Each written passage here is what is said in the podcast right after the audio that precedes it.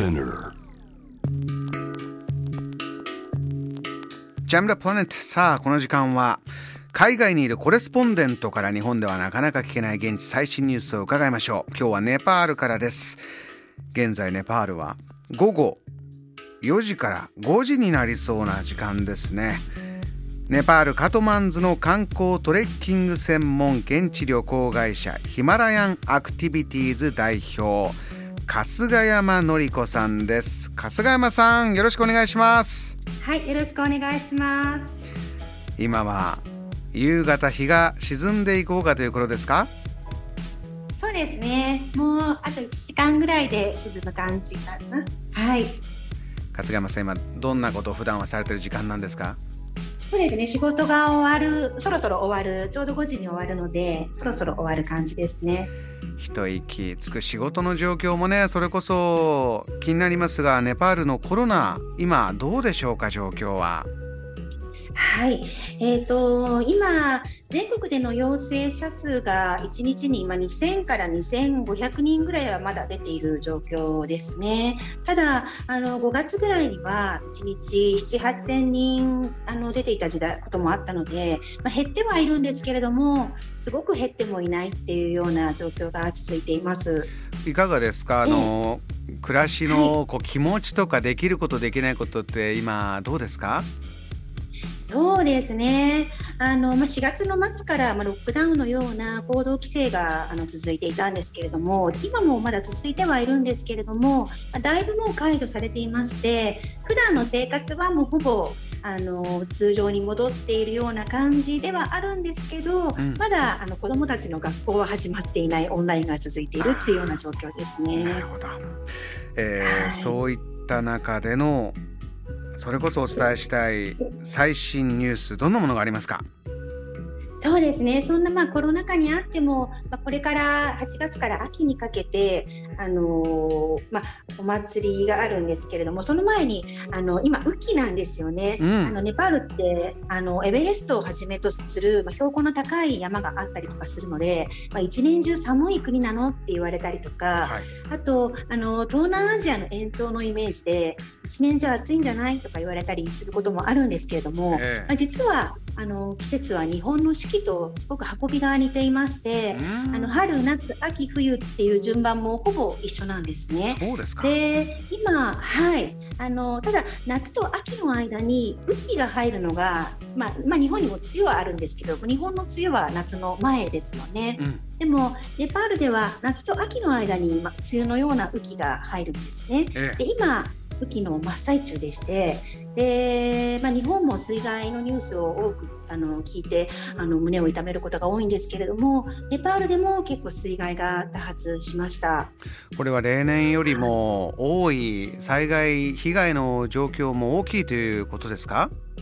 そうですね今年は例年よりもやっぱり雨量が多いみたいなんですね。で特にあの6月から7月にかけては各地で水害が多発していました。でそのそうですねその1ヶ月の間に、まあ、地滑りや土砂土砂崩れとかあと洪水なんかによって、まあ、かなり100人近くの人が、まあ、亡くなったりとか、まあ、被害に遭ったりとかっていうニュースを見ています。あと被害に遭った家屋も1000件以上あるとかっていう、まあ、かなりの被害が出ているっていうニュースがありました。あのインフラとかはどうですかね？今まではこれで大丈夫だったんだけれどもちょっとこういう気象が変わって持たなくなってきた。何が壊れたとかそういうこともね世界各国ありますがいかがですか？そうですね。やっぱりその想定していない部分とかも出てくると思うのででやっぱりもともとインフラ弱い国ではあるのであの、まあ、こういうこう気象が変わってしまったりすると少し心配な部分も出てきますね。まだね雨季も続いてる中ということなので日本もそうですけれどもねまだまだ油断できない状況が続くネパール。先ほどちょっとおっしゃっていたでもこの時期らしいお祭りっていうのがあるんだということでそのことも教えてもらえますか？はい、えっ、ー、とそうなんですよ。あのちょうどまあ今からこう秋に向かう季節にかけて、まあ、ネパールではたくさんのお祭り、まあ、お祭りといっても家族やまあ地域で祝ったりするまあお祭りの儀式、お祈りの儀式的なことが多いんですけれども、ええ、あのそういうのが続くんですね。うん、でちょうどあの今週今週じゃない今週か。今週の初めの8月22日日曜日の日に満月だったんですけれども、はい、あのまあ、家内安全や健康を願って手首に聖なる紐を巻いてもらうっていう、まあ、儀式というかお祭りがありましてそれがちょうどあの終わったところなんですね。はあこれやりましたか春日山さん。はいあそうやあのはい私も今手首にぐるぐる紐が巻いてあるんですけれども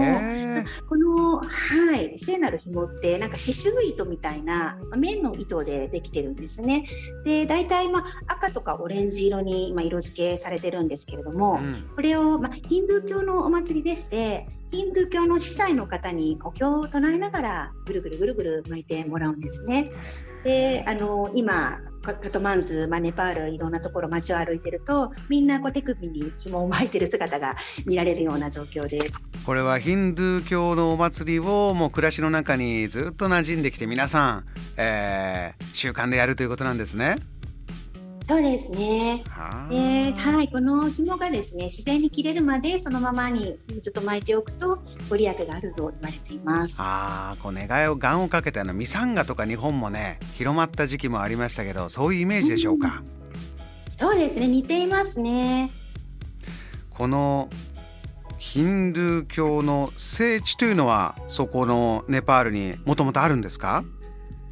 はい、えっと、そうですね、えっと、このちょうどこのお祭りの時にはあの、まあ、ヒマラヤ山脈がある、まあ、ネパールなんですけれども標高4300メートルぐらいの場所に、まあ、聖なるヒンドゥー教にとっての、まあ、聖なる湖っていうのがあるんですね。でちょうどこのこのお祭りの日に合わせて、まあ、たくさんの信仰深いヒンドゥー教徒の人たちが身を湖の水で身を清めるためにあの参拝する風習があるんですけれども、はい、あの面白い言い伝えがありまして、うん、あのこのお祭りの日から暑さが和らぐっていう、まあ、俗信というんですかね言い伝えがあるんですね。でそれははいなんでかっていうとその標高が高い場所にある湖でたくさんの人が冷たい水で沐浴をしてでその人たちがこう下界に下山する際に冷たい空気も一緒に運んでくるからこのお祭りを境にしてだんだんだんだん涼しくなっていくよっていうようなあの言い伝えがあるんですよ。そうですか。あのはいそうなんですよ。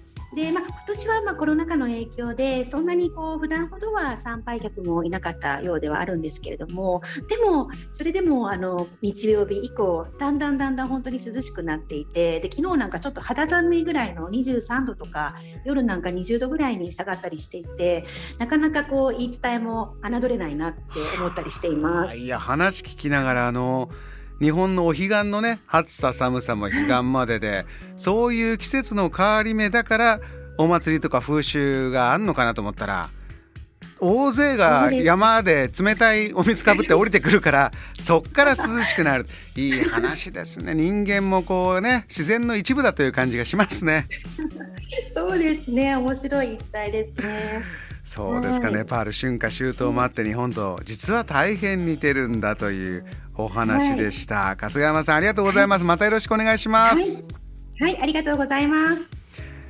ネパールのコレスポンデント春日山のり子さんに今夜お話を伺いました。JAM The Planet